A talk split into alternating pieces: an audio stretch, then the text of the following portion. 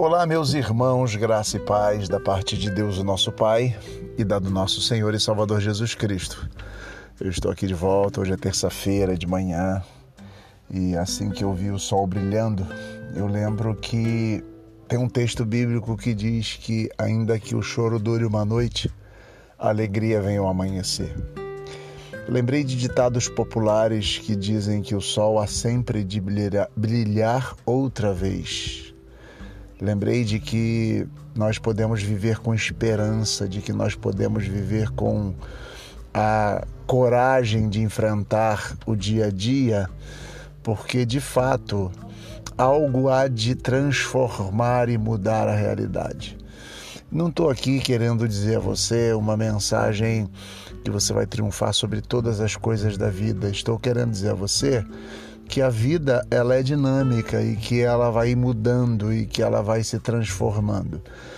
E que nós enfrentamos sim momentos que parecem noite, na linguagem dos antigos era noite, uh, momento de trevas, de dificuldades, de angústias.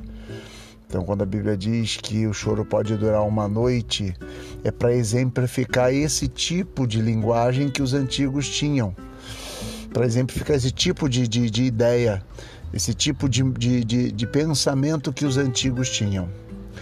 Então, nós podemos enfrentar as circunstâncias, as dificuldades. Queria convidar você a se unir, a nós orarmos juntos, a nós caminharmos juntos. Quero que você não desanime diante das circunstâncias e que tenha certeza que Deus está conosco e de que, ainda que seja noite, nós estamos seguros, porque ainda que eu ande pelo vale da sombra da morte, não temerei mal algum. Queria que você pensasse dessa forma e queria que você enfrentasse, como eu, nós enfrentássemos as inseguranças, os medos, as dores, as angústias ou toda e qualquer coisa que nos faça sofrer, nos traga algum tipo de inquietação. Com coragem. Sabe por quê? Porque é possível sim acreditar que amanhã o sol há de brilhar outra vez. Acreditar que o choro pode durar uma noite, mas a alegria vem pela manhã.